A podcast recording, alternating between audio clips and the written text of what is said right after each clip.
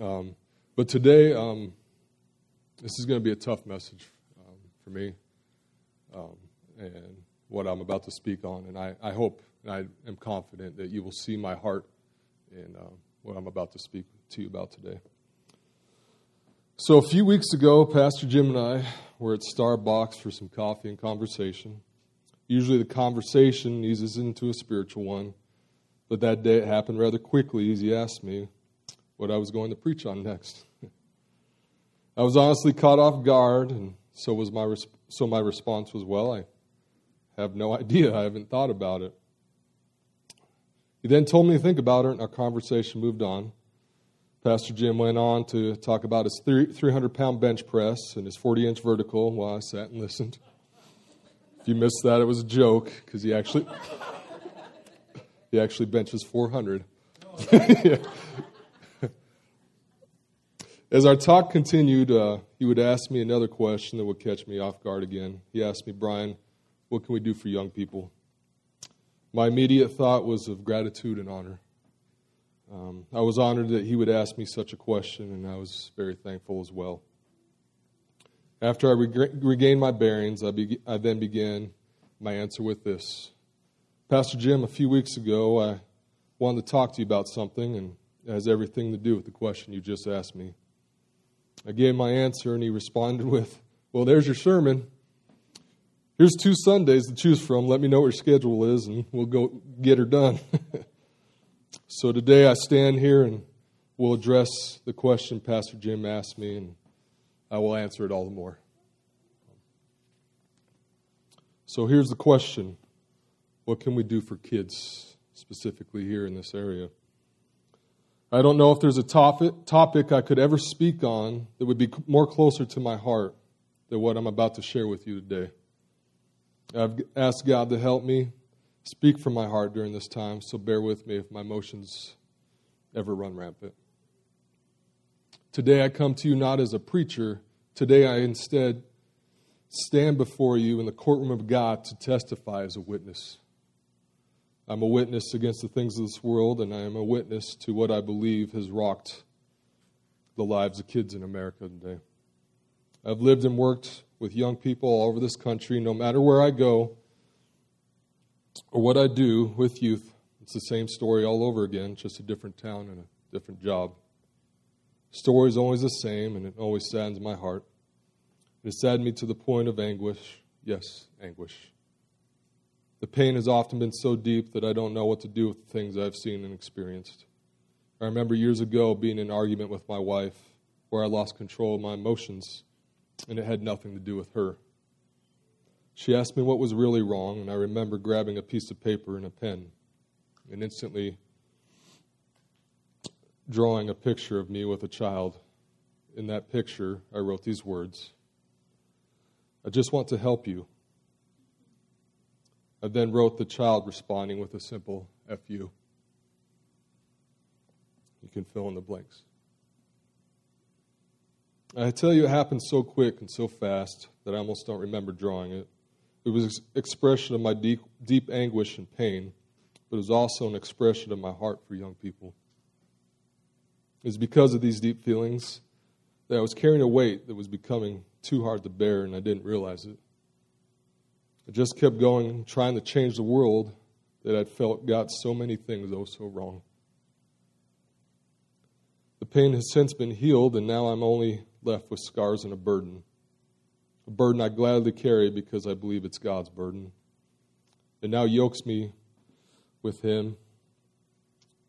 It now yokes Him and I together as He leads me in this life down roads where change can truly happen.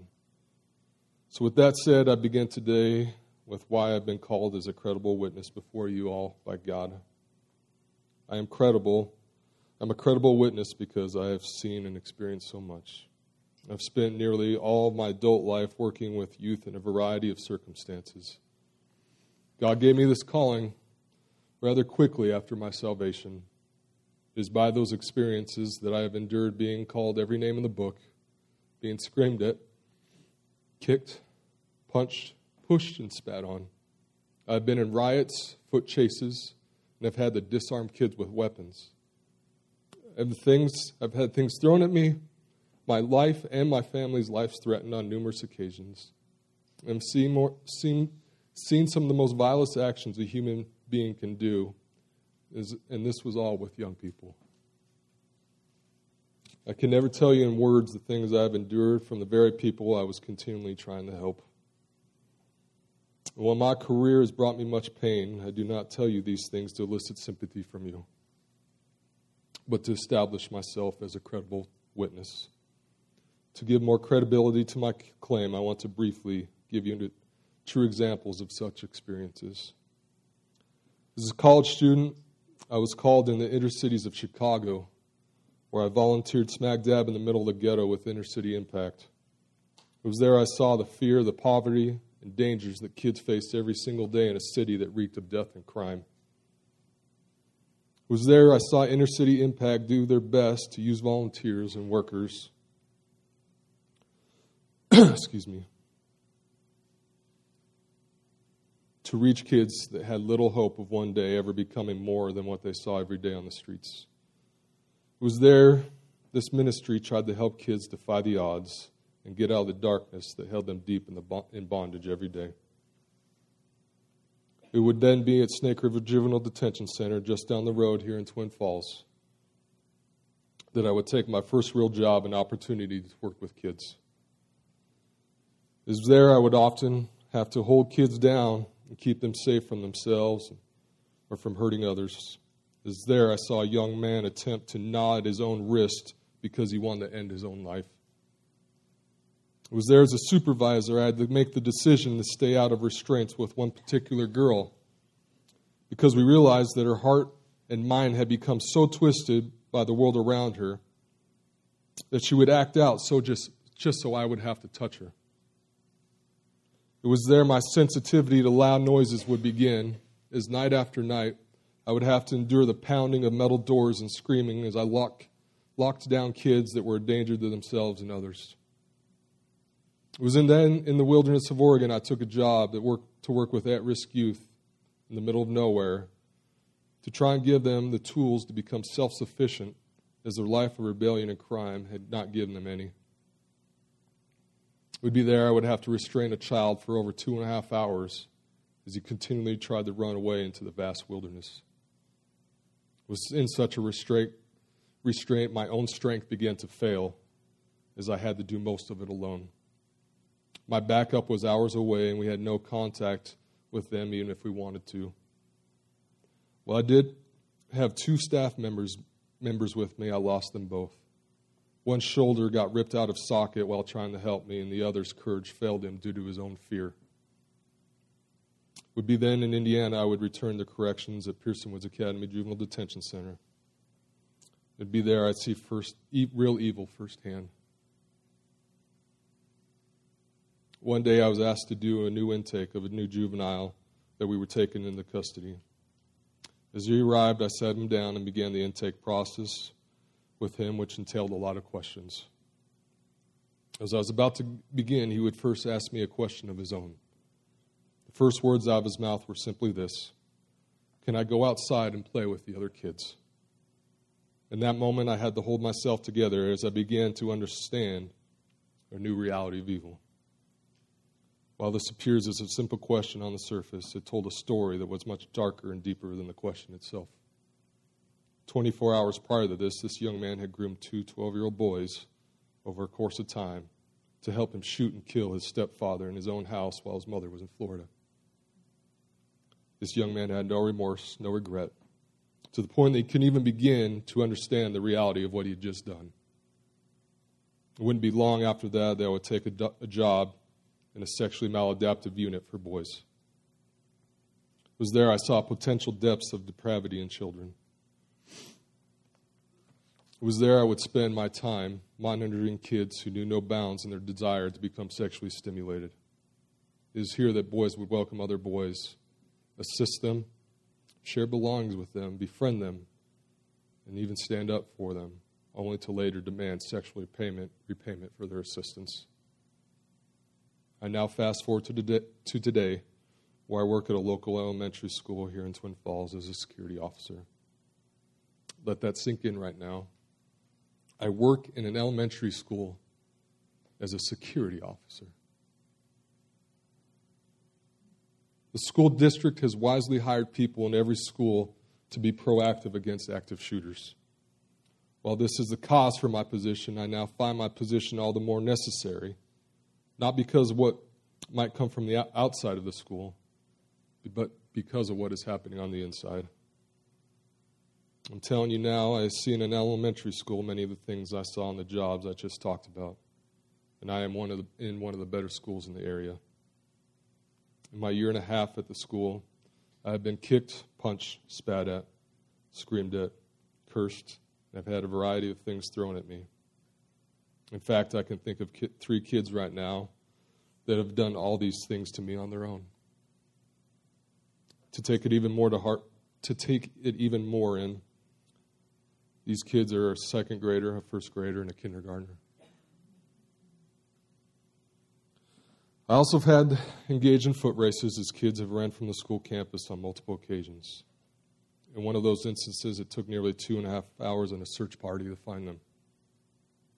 The behavior of kids has gotten so disturbing that we literally have a room that has been made to isolate them from other kids. This room resembles what once could only have been found in a detention center. I tell you, folks, it's bad. It's really bad. And I ask, what are we doing about it? We are nationally sticking our heads in the sand, just hoping God or someone else will magically make it all better, when the fact is, God Himself has called us to stand up and stand firm with the knowledge He has given us. But we instead turn a blind eye to it all because we love our comfy lifestyles we by no means want them interrupted. We know the risk and have counted the cost, and the end result is I don't want to lose the temporal security for the eternal calling God has for me. So we continue on resisting the very things God is trying to tell us because our own change, change requires a step of faith. I tell you, church, our world, our country, and our city is crumbling beneath us because we only talk about the things that are wrong while doing absolutely nothing about them. It is upon this cho- choice that we have a generation coming up that is so much worse than the ones before it. I'm truly scared of what I now see in the average kid. So you might ask, what is it, Brian? What have we done so badly that has created such a problem? I will gladly tell you my answer. My answer is birthed by the pain of an experience of the things I just shared with you. My answer crosses all boundaries, all barriers, and no one is immune to the devastation that is bred by what I'm about to tell you. The fact is, the simple, or er, the fact is, this, this decision is simply to undo what God has brought together. We no longer practice the institution Paul said is symbolic of Christ and his church whatsoever. The family unit today looks nothing like what God intended. It is virtually everything but that. Marriage is quite simply the greatest institution a man and woman can ever partake in. Is committing yourself to another just as passionately and firmly as you would Christ. But may, there may lie the problem. We commit ourselves to one another in marriage like we commit ourselves to Christ. Maybe this institution is falling apart because we look at our spouse just like, just like we look at Jesus. Heck, many people don't ever get in the actual marriage part anymore because they just want to commit from a distance, in the end, have a way out. This too sounds like how we view God. I'll stand on the outside and kind of act like Christ and I are together, but I don't want to go in, all in just in case I find someone or something better. Because of this view, this new norm, we have abandoned love so deeply that we don't even recognize it anymore. We have no idea what it is. We have no idea that love always begins with a commitment.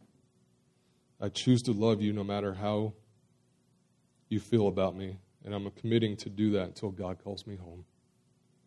As a Christian, we can always find the strength to do all this, do, to go all in with our spouse because Christ first loved us. God continually pursues us, giving us everything we need for life and godliness. Therefore, I can always continue to love. We have instead exchanged our love of God and love for people for the temporal things of this world that make us happy. Because of that, Christians are now, now have a worldview that says, I can leave my spouse. They are not making me happy. Understand this. God is not concerned with our happiness half as much as He's concerned with our obedience. For some of you, that may startle you, but you need to understand that everything that is truly good comes from, the, from obedience to God. If you want to be happy, you can only find it through obedience to the author and creator of your life. If happiness is found in any other place, it will always be temporal. Obedience to God brings a life that understands unconditional love. We nearly lost we have nearly lost all these principles and because of that we are losing everything.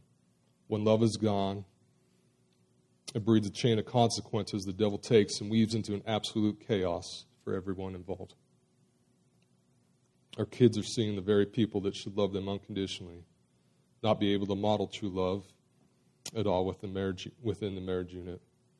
We have modeled to our kids that if something is becoming difficult, just move on and find something else that isn't. This model creates kids that get caught up in their own pursuit of anything that will make them happy and is then magnified all the more by technology. The frightening thing to me is that our children's own pain then enhances the very thing we as parents have modeled to them, which is life that is set on empty and an empty pursuit to find things that make us feel happy, no matter we, where we may find it.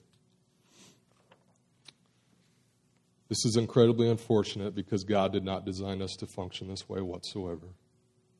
Our design is simply to love and be loved, and is that way because that's exactly who God is. You are called to love God and your neighbor, and guess who your neighbor is? It's anyone you come into relationship with. Guess what our deepest relationship should be outside of Christ? It's simply our spouse. If we are to love our neighbor, I assure you, your spouse falls into that category all the more. Even if yourself were never loved by your spouse, it wouldn't justify you to not give love back. Again, this is possible because he first loved you and it never stopped. We can, all fi- we can find all our human needs and desires in him if we let him. Just imagine for a moment if God gave up on you. Thankfully, he doesn't, but just imagine it for a moment. Imagine if you were struggling with your own commitment to God so, because of that struggle, God decided to go ahead and move on and find someone else that was better for him. What if God told you, I want somebody who will love me better than you do? I don't want to waste my time on you as you're working through your rebellious ways because it causes me too much pain. I will just move on. God will never do such things.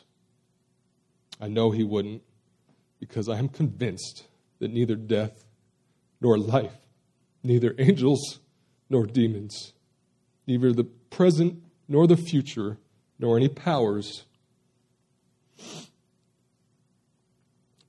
neither height nor depth, nor anything else in all creation will be able to separate, separate us from the love of God that is in Christ Jesus our Lord. While God Himself has modeled this to us as a father. We have failed to translate it in our own lives and families. I tell you, Christian, the broken family is destroying our generation, and nobody even wants to talk about it. With that said, I want to break it down even more for you and how it all works as I've seen it a thousand times. Remember, marriage models Christ's relationship with the church. Guess what happens when it all falls apart, apart or in some occasions never gets started. It shows the child that I cannot trust God or anyone else to find my security. Therefore, I must rely on me and me alone. This happens because the institution that is called to model it, excuse me, because the institution is called to model it, neither gets started or end up, ends up falling apart. Now, you might be like, whoa, Brian, whoa, that sounds pretty extreme. But I ask you, does it? Do you know the, do you know the first and perhaps most important place a child finds out who God is? Their father. You know why? Because God designed it that way. Who's Christ in the marriage relationship with the church? He is the husband who is the reflection of the Father. Everything your Father is will have an effect on your view of God, and if you've never realized it, you'll never overcome it. I tell you, this is true, and you just have to ask yourself two questions to understand what I'm talking about. The first one is this What do I think about my earthly father? And the second one is, is Who do I believe God is?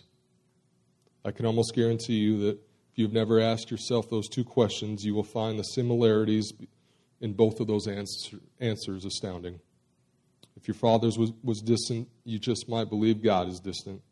If your, if your father was never around, especially when you needed him, guess, guess what? You'll never really learn to rely on him. It's an intense thing, and I've only scratched the surface. This equation is, equation is incredibly complicated, but we can safely say so many of the decisions we make were bred by the environment we grew up in. Now, guess where we learn how to relate to God? As our mothers, as she resembles the church. If my mother is distant, angry, bitter, or gone, it affects my relationships with others and how I view them. I will distance myself from others for my safety or strive to control relationships by manipulation. I've learned that I could not and should not connect with anyone because if I do, I'll be put in a place of vulnerability and my only recourse will be to run. Well, there are levels in all this in which a child reacts. I can still guarantee you that there are always consequences in the broken family. Those consequences I've felt personally is if I had to intercede so many times for Jesus when I tell kids this.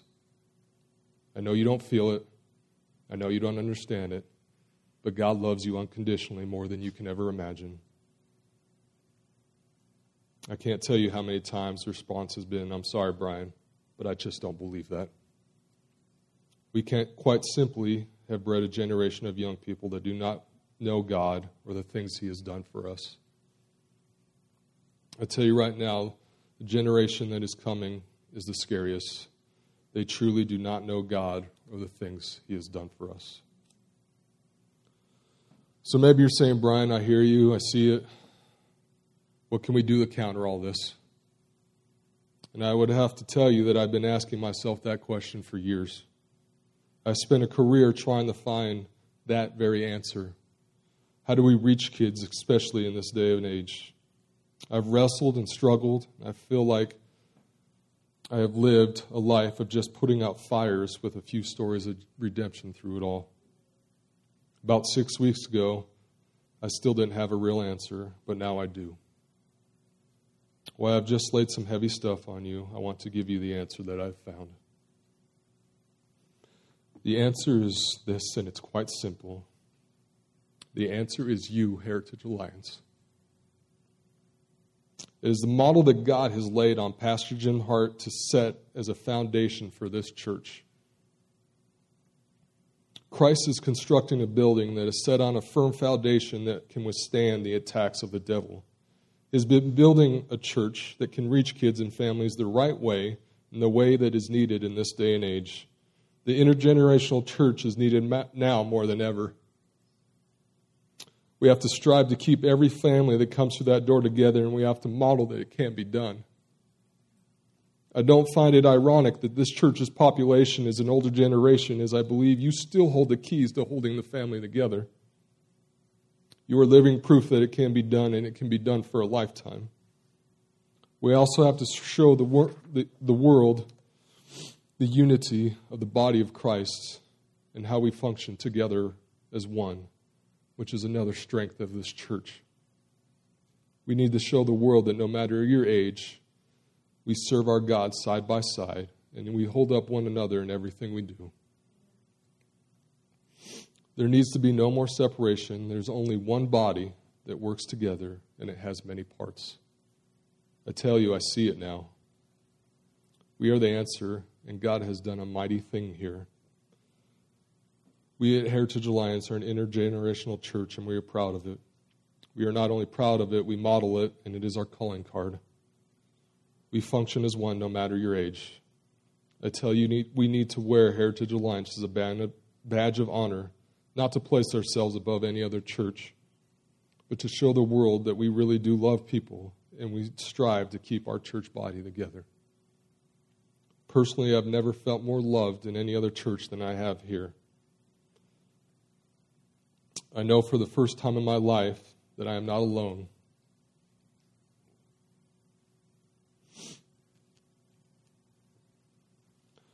I now have people that I can trust, and that is a great treasure to me. I know that if I need someone to go to war for me in prayer, I talk to Vernon Debbie Latin. I know if I need someone to intercede for an, an event through earnest prayer, I can call on Gail. If I need to share my heart for the lost and missions, I can just talk to Wayne. If I need to hear the power of the testimony of the word, I just need to listen to Pat quote a Bible verse. I know if I need to seek inspiration, I look no further than Josh Spooner on the trumpet. I know if I need to understand my own flesh and break down its strongholds, I can go to Pastor Cliff. If I need encouragement or passion of heart, I just need to hear the heart of Mac. If I need a Bible scholar or an amen, all I need is Gary or Bill. Amen. That's right. If I need an example of evangelism and fortitude, all I need is the bunches. If I need a hug, I can call on Reba. if I have a question about anything at my house, all I need is Dave and Dan. If I need a good laugh, I told you I'd call you out, buddy. If I need a good laugh and continuous cycle of sarcasm, which I truly appreciate, I just look for Mart. if I need confirmation that my family is in the right church, I look no further than Trent Nicole. If my kids need to feel the love of Jesus, all I need to do is send them to Patty, Gretchen, and all the other volunteers downstairs. If I need to be sharpened like an iron in preparation for any spiritual war, I just need some coffee with Pastor Jim. And lastly, if I need a belief that the intergenerational church can work and be successful, I look no further than Emma. Emma, you might not even know it, but the things I've already seen you do in this church are a sign of God's movement, ordainment, and affirmation that the fact is yes, young people can serve and have an impact in that service in the body of Christ. I've seen you already take part in multiple service opportunities as, as you've quietly done whatever it is that is asked of you. And I want you to know that I'm truly blessed by it. I'm blessed by you all. And I truly love each and every one of you. I say, church, you are the answer, and God wants to pr- present you to this community. But to be presented, we must be willing to step out. We must be willing to feel pain, fear, rejection, and the like. We must embrace the unknown and believe God will provide along the way everything else that we will need. We must know that we might lose friends, jobs, and coworkers. We must know that we might lose it all. Heritage, it is time to move out of the crowd and be willing to go up on the cross because that is where Jesus is, and we want to be wherever He is, even if it's in a place of great pain and sorrow.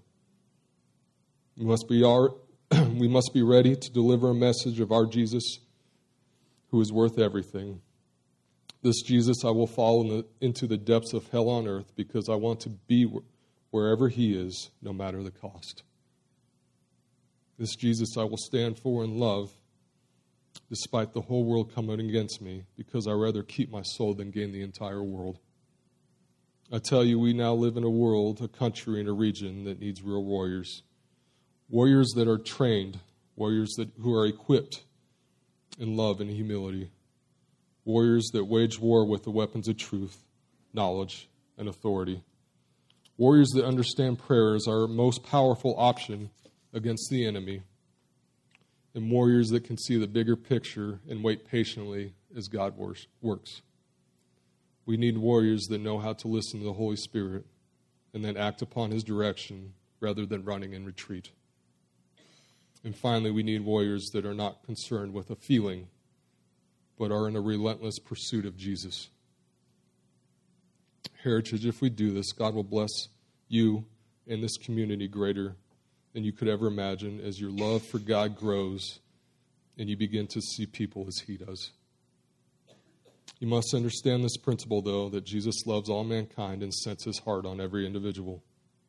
No matter who comes through the door, we strive to love them and show them the same grace that has been given to us. I believe God will bring the poor in spirit, the broken, and the needy. It is then we will not only have a chance to model Christ, but model the family as well, as I truly believe this church has it right when it comes to loving each other. The people in this community need to see that God can hold a family together and He can also mend the broken ones no matter the circumstance. Kids need a place of security, structure, and consistency where they feel loved and appreciated by all. We can be that church. We can be it. While I know we are not perfect, I believe this church knows how to love people no matter who they are or what they have done. I know this because it's what you have done for me. I came to this church as a broken vessel, lost in my pain and sin. You, however, gave me food, for I was hungry. I was thirsty, and you gave me something to drink. I was a stranger, and you invited me in. And you did this because you were doing it for Jesus.